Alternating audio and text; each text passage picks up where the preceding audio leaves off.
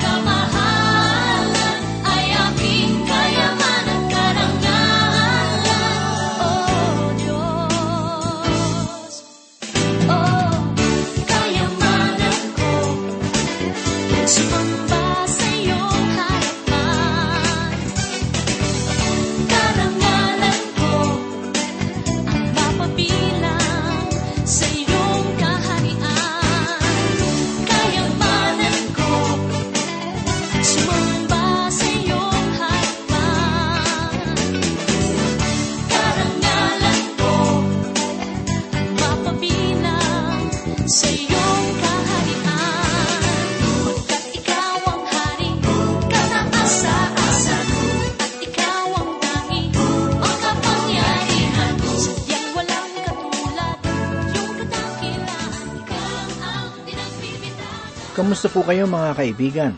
Sana po ay nasa maayos kayong kalagayan at handang makinig at matuto ng salita ng Diyos. Ako po si Pastor Dan Bangko, ang inyong tagapanguna. Tayo po ay mag-aral ng salita ng Panginoon. Si Kristo Jesus na anak ng Diyos ay nagsabi na ang tao ay hindi lamang nabubuhay sa tinapay, kundi sa bawat salitang namumutawi sa bibig ng Diyos. Ngunit, ilan nga ba sa atin ang nagbibigay panahon sa Diyos? Nasaan ang kaligayahan ng ating puso? Anong halaga ang ating ipinagkakaloob sa Panginoon? Ang paksa na ating tutunghayan sa mga sandaling ito ay ating hahanguin mula sa aklat ni Propeta Malakyas, Kabanatang Siyam hanggang Labing Anim. Bilang mananampalataya, paano tayo magbigay sa Diyos? Sa paanong paraan natin sinasamba ang Diyos sa pamamagitan ng ating mga salapi? Ang salapi ba ay kailangan ng Diyos? Puso lamang ba ang hanggad ng Panginoon? Hayaan mong buksan ko sa pagkakataong ito ang aklat ni Malakyas at babasahin ko ang ikasyam na talata ng ikatlong kabanata. Ganito po ang sinasabi, Ako ay isinumpa ng isang sumpa sapagkat ninanakawan ninyo ako ng inyong buong bansa. Sa ilalim ng biyaya ng Diyos ay nais niya tayong magbigay hanggang sa ano ang kaya nating ibigay, sapagkat may ilan na may kakayahan lamang magbigay ng tama lamang sa kanilang bunsa at mayroon namang iba na kaya talagang magbigay ng higit paroon. Ngunit mayroong mga dahilan kung bakit ang paglilingkod para sa Diyos ay hindi nagbubunga. Una sa lahat, mayroong mga simbahan na nagtuturo tungkol sa salita ng Diyos, ngunit hindi naman nagsisipunta sa mga lugar na hindi pa nababahaginan ng Ebanghelyo. Maliwanag na sinasabi ng Diyos na ang pagbibigay ay mahalaga sa kanyang paningin. Kung ang isang simbahan o mananampalataya ay hindi nagbibigay ng kaloob, ang Diyos ay hindi nangangako na sila ay kanyang pagpapalain. Naniniwala ako na isang tao ay pagpapalain ng Diyos kung siya ay totoo talaga sa Kanya. Si Pablo, sa kanyang liham sa mga taga-Epeso, ay ganito ang sinabi sa unang kabanata, talatang ikatlo. Pagpapalang espiritual sa sangkalangitan. Kaibigan, ang Diyos ay nagpapala sa mga taong nagpapala rin sa Kanya. Ito po ang prinsipyo na tumatakbo sa buong kasulatan ng Diyos. Maraming mga simbahan sa panahong ito ang nagiging tuyo at namamatay sa disyerto sapagkat sila ay hindi talaga marunong magbigay ng kaloob na nararapat lamang sa Diyos.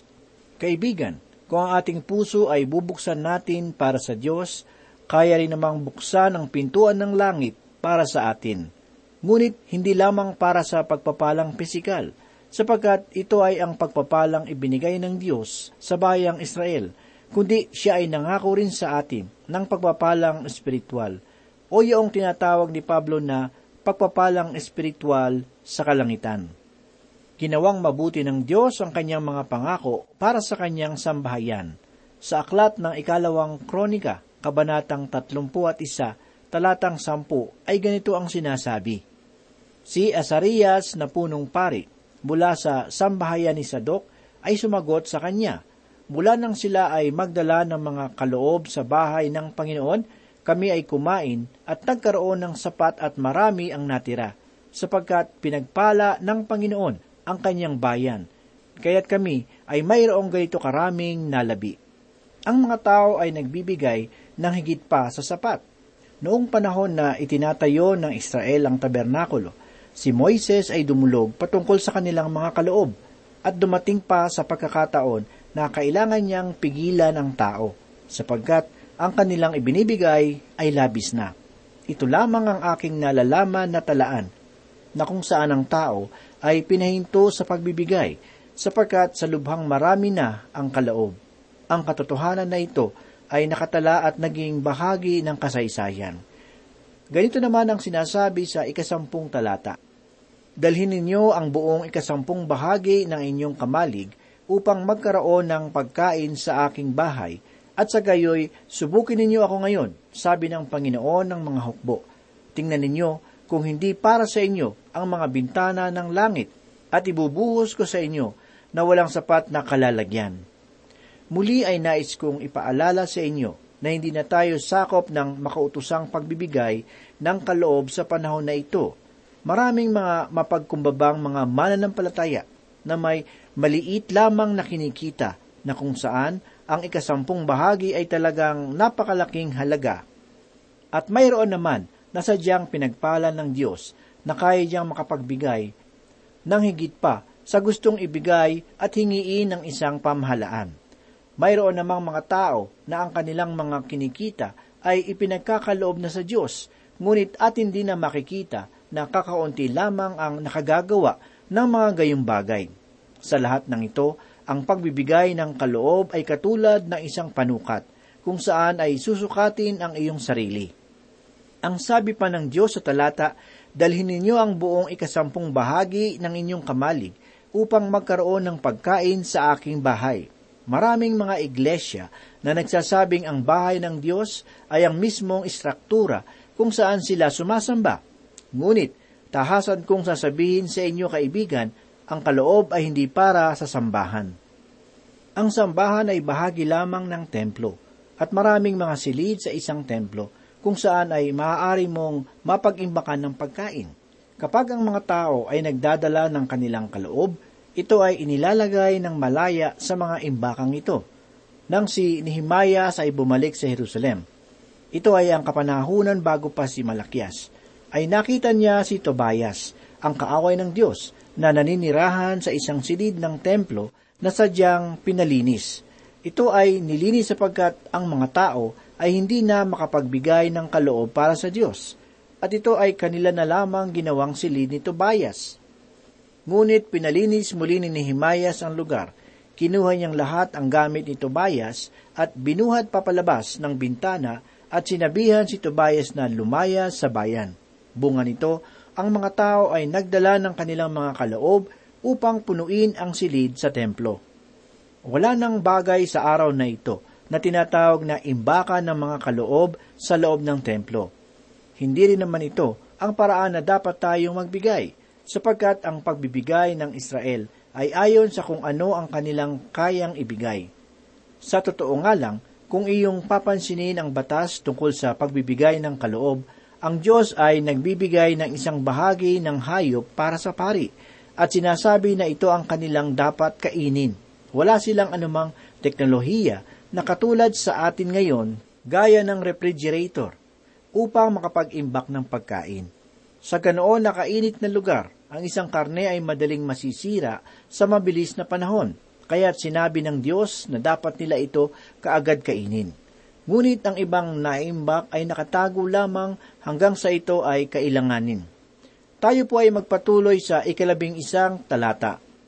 Aking sasawayin ang mananakmal alang-alang sa inyo, kaya't hindi nito sisirain ang mga bunga ng inyong lupa, at ang inyong puno ng ubas sa parang ay hindi mawawala ng bunga, sabi ng Panginoon ng mga hukbo. Noong ang Israel ay mapagbigay sa Diyos, ay ganito ang pangako sa kanila. Tingnan ninyo kung hindi para sa inyo ang mga bintana ng langit. At ibubuhos ko sa inyo at walang sapat na kalalagyan at aking sasawiin ang mananakmal alang-alang sa inyo. Ang mananakmal ay ang mga balang. Ang mga balang ay may lahing pagkamatakaw at gahaman sa pagkain. Isa sa tipo nilang pagkain ay ang mga maberdeng mga pagkain, kung kaya tiyak na kanilang uubusin ang lahat ng berdeng lupain na kanilang madaanan. Kaibigan, maraming mga salot ang dumating sa Israel sa pamamagitan ng mga balang. Ngunit ngayon ay sinasabi ng Diyos sa kanila, aking sasawiin ang mananakmal alang-alang sa inyo.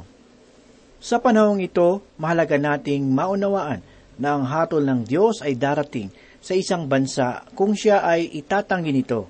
Sa aking palagay, ay ipinaliliwanag lamang nito na marami tayong pagkukulang, sapagkat ang kahirapan ng ating bansa ay hindi lamang sa kabuhayan, kundi maging sa moral na kalagayan ng ating bansa. Ang sabi pa ng Panginoon sa talata, Kaya't hindi nito sisirain ang mga bunga ng inyong lupa, at ang inyong puno ng ubas sa parang ay hindi mawawalan ng bunga, sabi ng Panginoon ng mga hukbo. Sa madaling salita, kung ang Israel ay magbibigay sa Diyos, ang ubasan ay sasagana sa mga ani.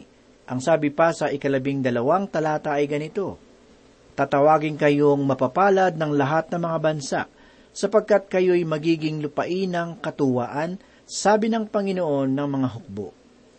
Kapag ang Israel ay matuwid sa harapan ng Diyos, sila ay nagiging pagpapala sa iba pang mga bansa sa mundo. Kaibigan, ikaw ay hindi magkakaroon ng kabanalan kung wala ka namang katapatan sa Diyos.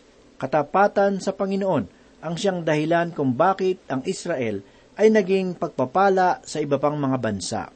Sa aklat ni Sakarayas, Kabanatang 8, talatang 13 ay ganito po ang sinasabi, Kung papaanong kayo'y naging sumpa sa gitna ng mga bansa o sambahayan ng Huda at Israel, gayon ko kayo ililigtas at kayo'y magiging isang pagpapala.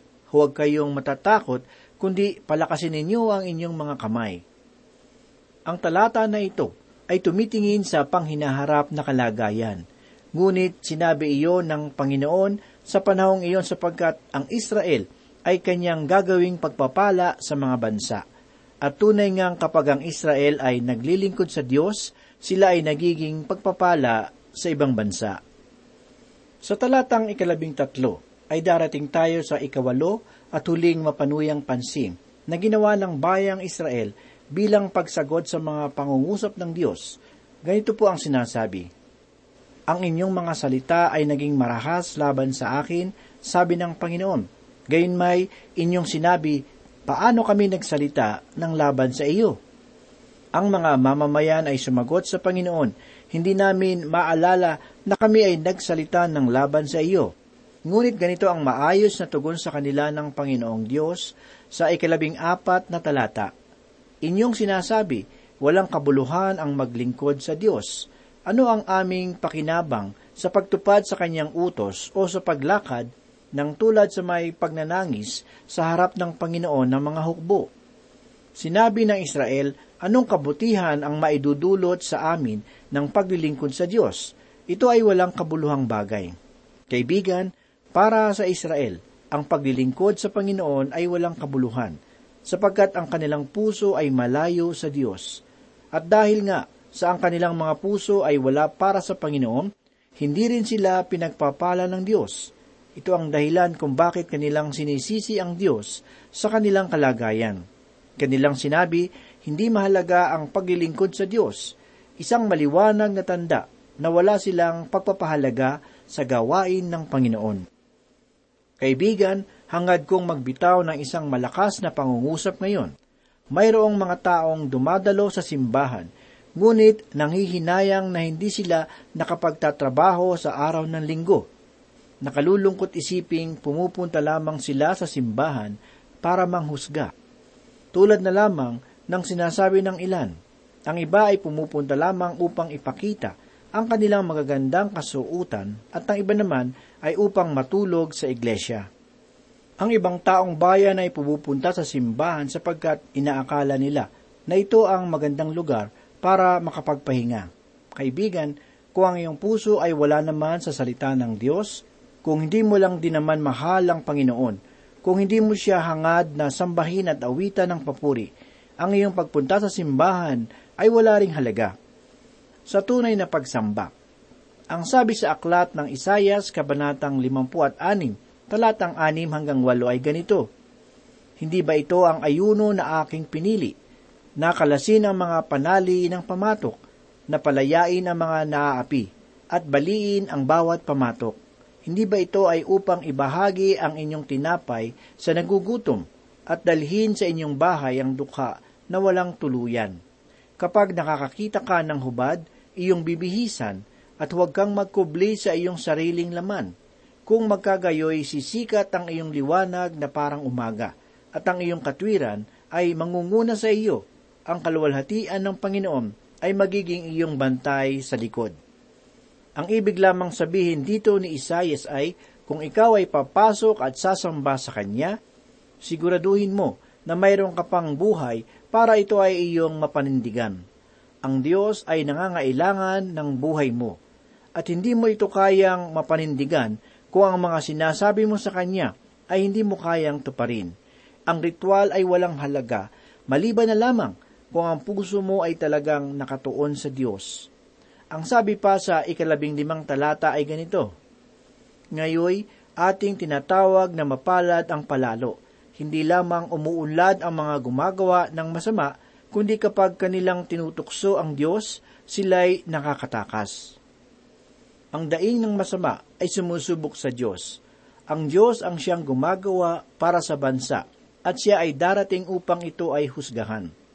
Sa aking palagay, kung ating lamang makikita ang mga pangyayari sa araw na ito at makita natin na ang karwahe ng Diyos ay gumagalaw, tiyak na tayo ay sisigaw sa awa. Ang Diyos ay laging gumagawa, ngunit hindi natin ito napapansin. Ganito pa ang sabi sa ikalabing anim na talata. Nang magkagayoy, nag-usap silang mga natatakot sa Panginoon. Binigyang pansin sila ng Panginoon at pinakinggan. At ang isang aklat ng alaala ay isinulat sa harap niya para sa kanila na natatakot sa Panginoon at nagpahalaga sa kanyang pangalan. Ang sabi sa talata, nang magkagayoy nag-usap silang mga natatakot sa Panginoon. Sa madaling salita, mayroong pang mga maliliit na bilang ng lahi ng Israel na nagmamahal sa Panginoon at nagsama-sama, at sila ay natatakot sa Diyos. Sila ay nag-usap sa bawat isa sila ay nagkaroon ng pagkakatipon-tipon. At ganito ang sabi sa talata, Pinigyang pansin sila ng Panginoon at pinakinggan, at ang isang aklat ng alaala ay isinulat sa harap niya para sa kanila na natatakot sa Panginoon at nagpahalaga sa kanyang pangalan. Ang Diyos ay nagtatabi ng mga talaan. Titiyakin ng Diyos na ang kanyang katotohanan ay mananatili at maipapahayag. Kung ang isang aklat na gawa ng dalubhasa ay hindi naglalaman ng papuri sa Panginoon na gumawa ng mga bagay na sinusuri ng agham, ang gawang ito ay wala pa rin kabuluhan. Ang aklat ng Diyos ang pinakadakilang aklat sa lahat. Ang aklat na ito ay makikita din naman sa aklat ng Apokalipsis. Sa ikatlong kabanata ay makikita natin na madali lang sa kanya ang magbura ng pangalan mula roon. Basahin natin ang talatang apat at lima. Ganito po ang sinasabi. Ngunit, mayroong kapang ilan sa Sardis na hindi dinudungisan ang kanilang damit, at sila'y kasama kong lalakad na nakaputi, sapagkat sila'y karapat-dapat. Ang magtagumpay ay bibihisan ngayon ng mapuputing damit, at hindi ko kailanman papawiin ang kanyang pangalan sa aklat ng buhay, at ipapahayag ko ang kanyang pangalan sa harapan ng aking ama at sa harapan ng kanyang mga anghel. Naniniwala ako na noong sinabi ng Panginoong Hesus ang pahayag na ito sa iglesia ng Sardis, may ilan sa mga kabahagi ng simbahan roon ang tinanggal na mula sa aklat ng buhay. Ito ay may kinalaman sa paglilingkod para sa Diyos, sapagkat ito ang pinag-uusapan dito sa talata. Ito ay may kinalaman sa paglilingkod na kanilang ibinibigay. Marami sa atin ang makakatanggap ng sulat na may ulat, ngunit ang iba ay mabibigo sa kanilang buhay bilang mga mananampalataya.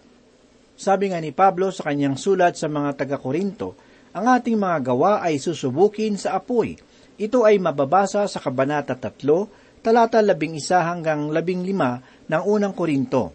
Ngayon, kung ang kanilang mga gawa ay matupok man sa apoy, sila pa rin ba ay ligtas? Sabi ni Pablo ay, oo, sila pa rin ay ligtas. Ang sabi sa talata, at ang isang aklat ng alaala ay isinulat sa harap niya para sa kanila na natatakot sa Panginoon at nagpapahalaga sa kanyang pangalan. Ang Diyos ay hindi na nangangailangan ng aklat ng talaan upang maalaala ang mga bagay-bagay sapagkat siya na nga mismo ang may pinakamatalinong pag-iisip. Ang talaan lamang na tinutukoy rito ay tungkol lamang sa kanilang mga gawa, paglilingkod at sa kanilang pag-ibig sa Kanya. Iyon ang mga bagay na nakatala sa aklat ng Diyos. Ang kaligtasan ay walang bayad. Ito ay dahil sa pananampalataya kay Kristo, hindi kailanman sa gawa ng kautusan. Pagkatapos na ikaw ay maligtas, doon lamang kikilalanin ng Panginoon ang iyong mga gawa. At ang lahat ng iyon ay magiging mahalaga kung ang pagkasagawa mo nito ay tao sa iyong puso. Sa aklat ng awit kabanata 50 at 6, talatang 8, ay ganito po ang sinasabi, Iyong ibinibilang ang aking paglalakbay. Ilagay mo ang aking mga luha sa botelya mo. Wala ba sila sa aklat mo? Sabi ng mga awit, iyong ibinilang ang aking paglalakbay. Nalalaman ng Panginoon ang lahat ng bagay. Alam niya kung saan ka patungo at kung ano ang iyong ginawa. Ang sabi pa sa talata, ilagay mo ang aking mga luha sa botelya mo. Sa totoo lang, sa tuwing nababasa ko ang talatang ito, ay lumalakas ang puso ko. Kaibigan, ang luha ng isang ina dahil sa kanyang matigas na ulo na anak ay nasa botelya ng Diyos. Kamangha-mangha talaga na ang Diyos ay may pagmamalasakit sa atin.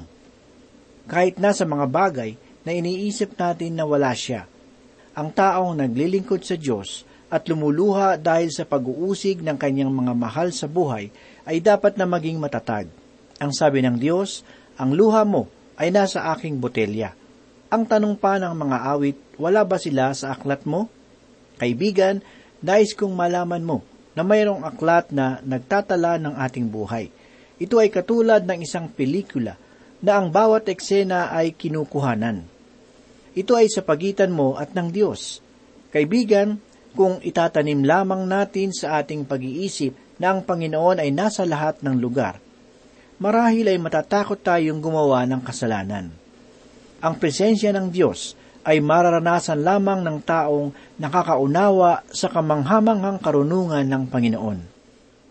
Napakahalagang itanim natin sa ating puso at isipan na ang Panginoon ay nagmamalasakit sa atin. Ang sabi ni Apostol Pedro sa ikalimang kabanata ng unang Pedro talatang pito ay ganito, Ilagak ninyo sa kanya ang lahat ng inyong kabalisahan, sapagkat siya ay nagmamalasakit sa inyo. Ang salitang pagmamalasakit ay napakasarap pakinggan. Ito ay salitang napakalapit sa puso at damdamin. Sa pamamagitan nito ay nadarama natin na hindi tayo nag-iisa. Ang Diyos ay kasama natin. Ang Panginoon ay nakaantabay sa atin at siya ay sumasa atin. Ipagkatiwala mo sa Diyos ang iyong buhay. Siya ay nagmamalasakit sa iyo. Manalangin po tayo. Kami ay muling nagpapasalamat, Panginoon, sa iyong mga salita. Ito ay naging pagpapala sa amin sa oras na ito. Salamat po sa mga katotohanan na aming nasumpungan. Muli, ito po ay nagbigay sa amin ng kalakasan ng aming kaluluwa. Hinihiling po namin, Panginoon, na patuloy mo po kaming tulungan upang maging matagumpay sa bawat pagsubok na darating sa aming buhay. At hinihiling din namin na kami ay maging ilaw at asin sa lahat ng tao. Ito po ang aming samot dalangin sa pangalan ni Jesus. Amen.